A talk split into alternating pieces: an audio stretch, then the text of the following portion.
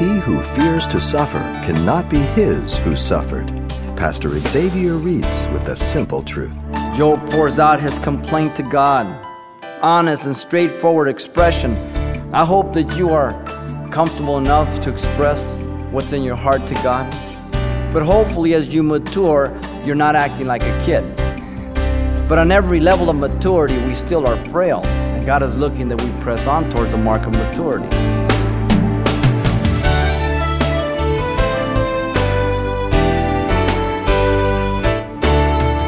Welcome to Simple Truths, the daily half hour study of God's Word with Xavier Reese, Senior Pastor of Calvary Chapel of Pasadena, California. The question during times of suffering is often why do the righteous suffer if God is loving and all powerful? But the focus of the Old Testament book of Job, the man who lost all his wealth, health, and family, rather is what he learned through his suffering. And so Pastor Xavier continues his character study of Job now, as we'll see what simple truths God has for us to learn too. Let's listen. The book of Job is the epitome of the old proverb that it's better to be thought a fool than to open your mouth and remove all doubt. And we will see this through the three friends, then the most foolish of all four, the young man. Let's begin with the prologue. Some of this will be reviewed because we looked at the first two chapters last time, but I'm going to walk through it so that you can see it from the beginning there. Job was a blameless and upright man, one who feared God and he shunned evil. That's God's record. First two chapters, Job didn't have. First two chapters, you and I have. First two chapters, very important to be able to understand the rest of the book. We have all the backdrop information. So we read it just like a little comic book or something. What if we didn't have the first two chapters? How would you explain God? What would you think about God? What would you think about Job? I'm afraid we would fall into the categories with these four friends. Job was a family man, great wealth. He was the greatest man of the East, it tells us there. A faithful high priest to his home, offering sacrifices in case his children sin. Verses 6 through 12 God's first challenge to Satan, we saw that last time. God initiates the testing, He gives the permission, He gives the limitations. Keep that in mind. Satan says Job serves God simply because of the things he receives from God. And we have a lot of that theology today. Preachers uh, giving carnal theology to motivate and instigate carnality from the, from the congregation, thinking that godliness is gain by the amount of money you have and the confessions you can make. That makes you spiritual, that makes you a man of faith. So you've got to plant your seed faith. We can see that the descendants of Job's friends are still around. Miserable comforters, physicians of no value. Verses 13 through 22, Job's character stands. He tore his clothes, he worshiped God. He understood that he came in naked to the world, naked he goes out. Job knew God was sovereign and he did not sin or charge God foolishly. Pretty commendable. Chapter 2, verse 1 through 7, God's second challenge to Satan, as we saw last time. God initiated again the test, gave the permission, and again set the limitations. Keep that in mind. Satan declared that Job served God for what? Health. Because of his life. Satan is the enemy of God, as well as the believer. Keep that in mind. He has access to God's throne. I don't know why, but he does.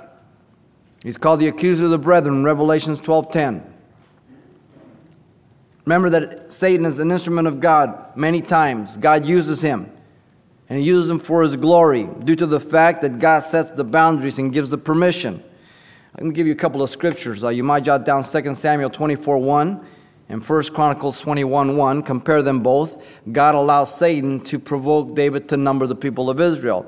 And then David numbered the people, and God judged David because David failed the test.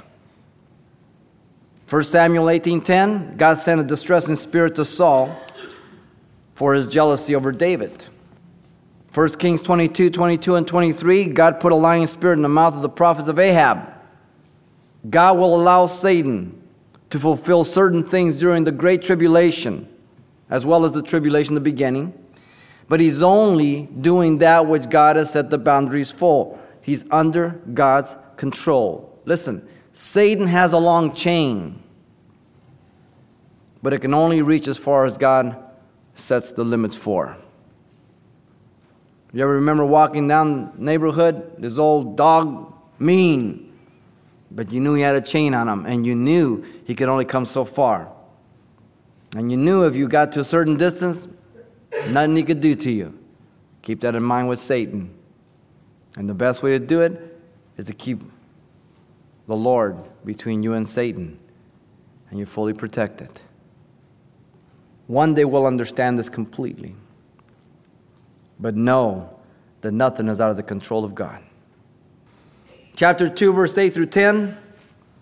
Job's character stands once again. Verses 7 and 8. Job, some have speculated here that Job even contacted leprosy and elephantitis. We don't know.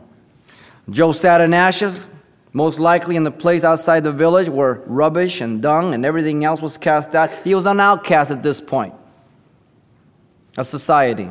What a contrast between what he was before what he is now. He scraped himself with a piece of pottery to relieve him, his itching of his sores from head to toe. And then Job rebuked his wife. Remember, we saw that, calling her a foolish woman, lacking discernment, declaring that God was sovereign just and holy. Shall we indeed accept good at the hand of God, not adversity? Job says. Am I someone special? Is God indebted to me? Job did not sin with his lips again. Verses 12 through 16. Upright man. Now, this brings us to his friends. Chapter 2, verse 11 through 13. Job's three friends here. Verse 11 their purpose in coming was to mourn and comfort Job, motivated by their friendship. Their names are given to us Eliphaz the Temanite, which was known for wisdom, he as well as his country. And it is he is the older of the three. Bildad the Shuhite is younger, believed to be the son of Keturah, a land of wise men also 1 kings 4.30 Zophar the Naamathite is unknown probably best elihu is the youngest of all four proudful arrogant and plainly disrespectful. A know-it-all. Now notice verse 12 their personal astonishment was manifested in severe grief as they cried out, weeping, tearing their clothes, and sprinkling dust on their heads, when they saw him, they did not recognize Job. Notice he says there, they did not recognize him, being so disfigured. He didn't have a hangnail, okay? His body was disfigured. That's why they believe elephantitis, even leprosy. Verse 13, their pity and compassion caused them to remain silent for seven days as they just sat with Job, keeping him company. You know, sometimes the best thing we do for those in, in a severe situation is just to be silent, not speak till God tells us to speak. So often we think that right away, well, you know, God, you know, God works all things for good. That scripture is good, but not at that time. Be sensitive as a Christian. thinking we're spiritual warriors. Sometimes it's best to just be quiet. And you know what they need? All they need is a hug and say, hey, let me pray with you. And after things settle down, then I can deal with you with Scripture, but I need to be sensitive. And we need to understand that.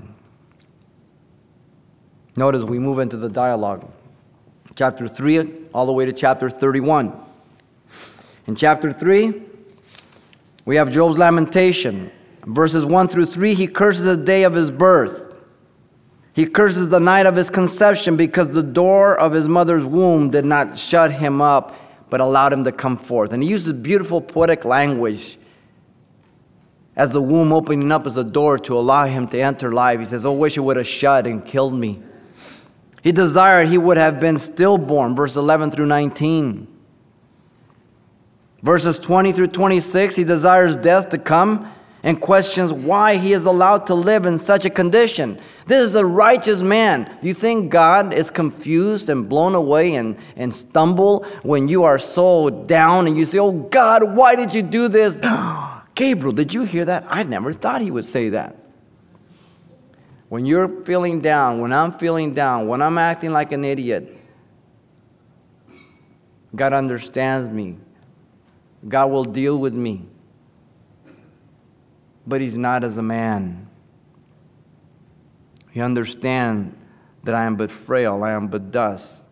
He will deal with me. He understands me. Now, the first cycle of Job's three friends begins in chapter 4 through 14. Six speeches are recorded the address as well as the reply. Chapter 4 through 7, we have Eliphaz and Job.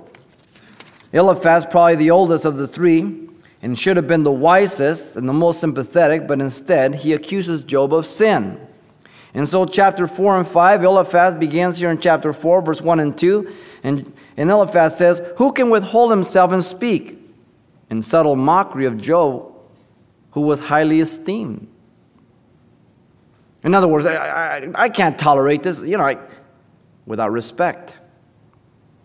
In verses 3 through 5, Eliphaz reproved Job for his impatience in spite of his benevolence and help to others. But now he tells Job, You can't apply it to your own life. Oh, you help people, you said this, you did that, but now you can't hack it. You're going through it now. Verse 7 Eliphaz has brash and bad theology. Remember now whoever perished being innocent, or where were the upright ever cut off? They are all the time. Bad theology. Many righteous have perished. Read the 11th chapter of the book of Hebrews. Hall of Faith. Chapter 6, verse 1 through 13. Job responds in defense of his sufferings. Notice verse 1 through 4 his suffering is heavy. Listen to him. And Job answered, Oh, that my grief were fully weighed and my calamity laid with it on the scales. Beautiful picture. For then it would be heavier than the sands of the sea. Therefore, my words have been rash. Verse 5 through 7, he complain, his complaint is justified, and then he illustrates it. Can flavorless food be eaten without salt? Verse 6. Verse 7 My soul refuses to touch them, they are as loathsome food to me. Verses 8 through 10, he cries out to God for death in order to receive relief. That's how desperate he is. Verse 11 to 13 of chapter 6, Job confesses his physical and emotional weakness to go on. Now, you know what it is to be physically down. But when you're down emotionally, also, the combination is extreme. And when you're down physically, emotionally, you're down, and Satan knows that. Verses 14 to 30, Job responds to Eliphaz and expresses his disappointment with his friends. Verses 14 through 21, Job tells them that they were dealing deceitfully with him and illustrates it, and that even if one forsakes God, kindness should be shown to one who is afflicted. They weren't even doing that. Clouds without water, like Peter and Jude say. Verses 22 and 3, Joe reminds them that he never asked them for anything or for deliverance at any time. He said, Did I call you guys here? Did I ask you to deliver me, to give me money? Did I ask you for a bribe? Did I ask you for anything? No. Job tells him in verse 24 and 25 to teach him where he has erred. His argument has proven nothing about his sin. If you're going to give somebody counsel, give them the Word of God. Assess the problem, locate it in Scripture, give them the scriptural solution. Let the Word of God be the guide. Job declares the words that he has told him are unjust, for he is righteous before God, verse 26 to 30. And so Job expresses now his lack of comfort in chapter 7, verse 1 through 10. In his sufferings and ultimate death.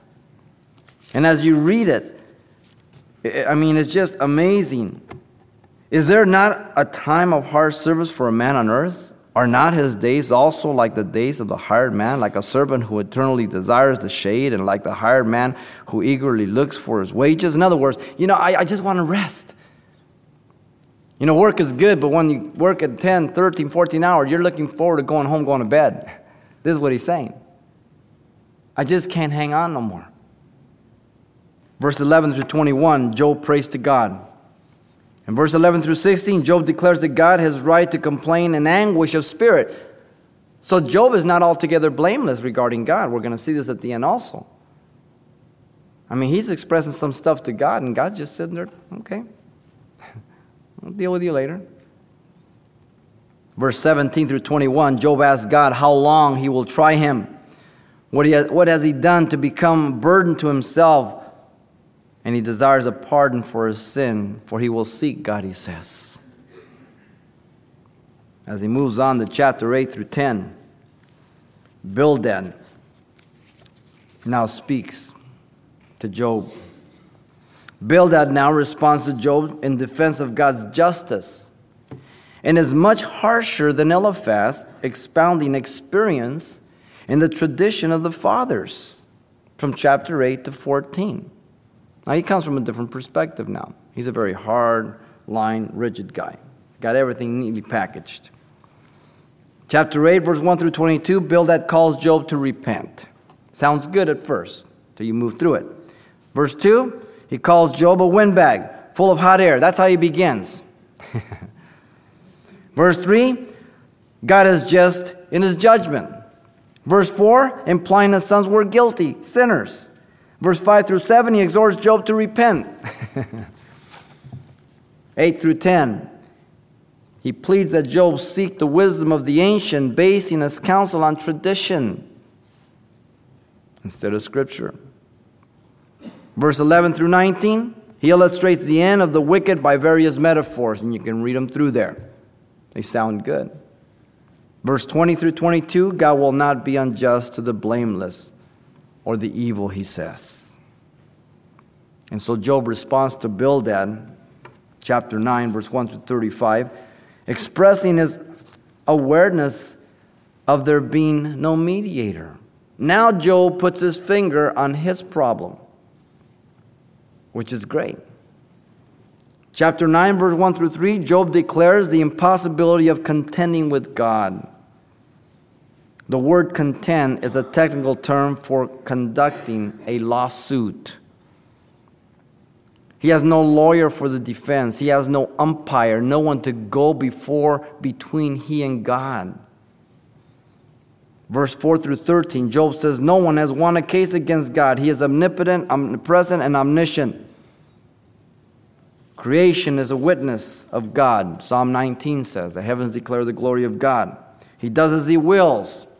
Daniel 4:35 says, and we'll see it here also in chapter 9 verse 12. Now in verses 14 through 20 of chapter 9, Job confesses man's finiteness and his sinfulness, hindering his approach to an infinite and holy God. So Job is really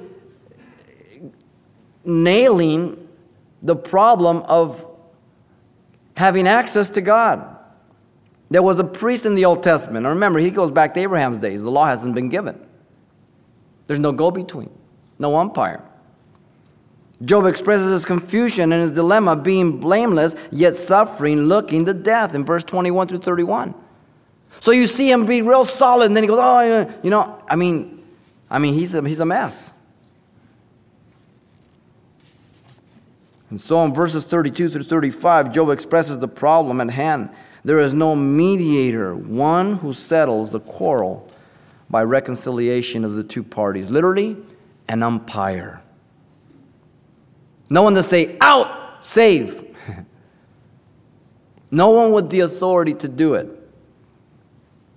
Interesting. Paul tells Timothy there's one mediator between God and man, the man Christ Jesus, 1 Timothy 2 5.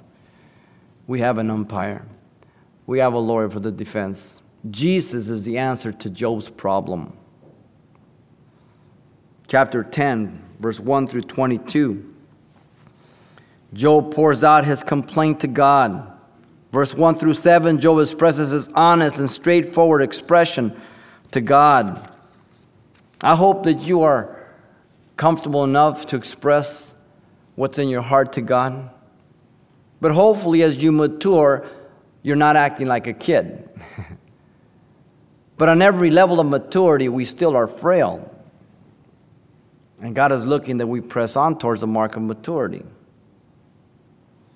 My soul loathes my life. I will give free course of my complaint. I will speak in the bitterness of my soul. I will say to God, Do not condemn me. Show me why you condemn. Contend with me. And he goes on.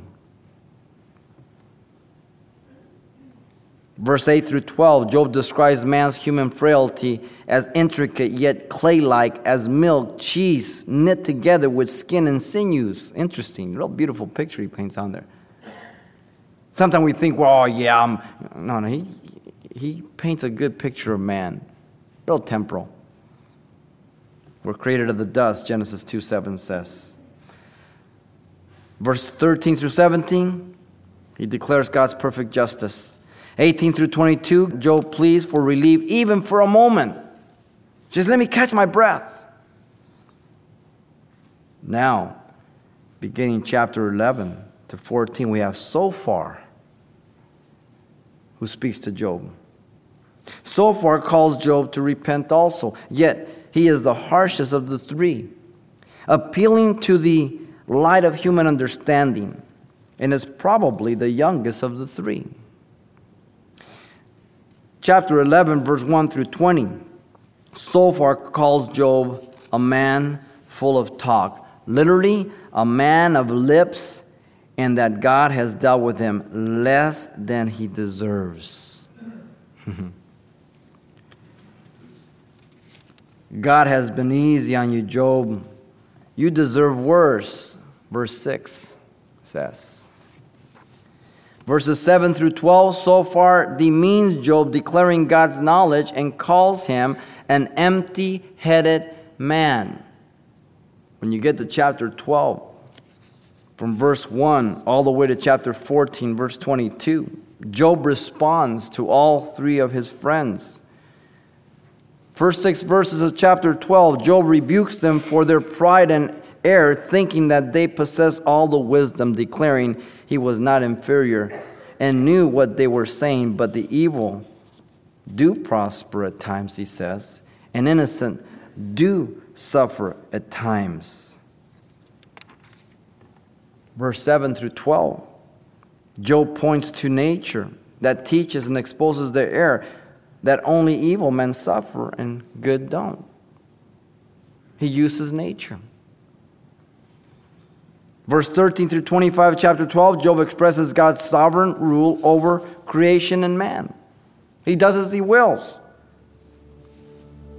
Then, chapter 13, verse 1 through 12, Job declares again that he is not inferior to them and would desire to reason with God, not them. For they were forgers of lies and worthless physicians speaking wickedly for God with their platitudes. I like that. Physicians of no value, worthless physicians. You go to the doctor and say, Yeah, you're sick. Can't do nothing for you. You know, you shouldn't eat that burrito. That's good counsel. Interesting.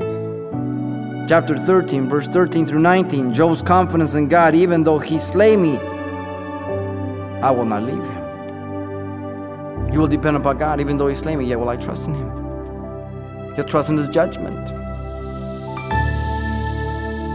Though he slay me, yet I will trust him. Job is learning to trust God even when his ways are incomprehensible. Pastor Xavier Reese closing today with an important simple truth for us all. Now, today's Simple Truths character study is titled Job Part 2, and copies are available on CD, as always, for only $4. Having your own copy is a handy way to study Scripture more in depth and at your own pace but also a convenient way to pass on to someone else you might know that would appreciate this teaching. Now, again, that title is Job Part 2. Request yours today by writing Simple Truths, 2200 East Colorado Boulevard, Pasadena, California, 91107. Or to make your request by phone, call 800 926 1485. Again, that's 800 926 1485 or the address once again is Simple Truths, 2200 East Colorado Boulevard, Pasadena, California, 91107. And please help us by including the call letters of this station somewhere in your correspondence. This is helpful when we check on the impact of this outreach in your area. I hope you'll make it back for the concluding portion of our character study of Job on the next Simple Truths with Pastor Xavier Reese.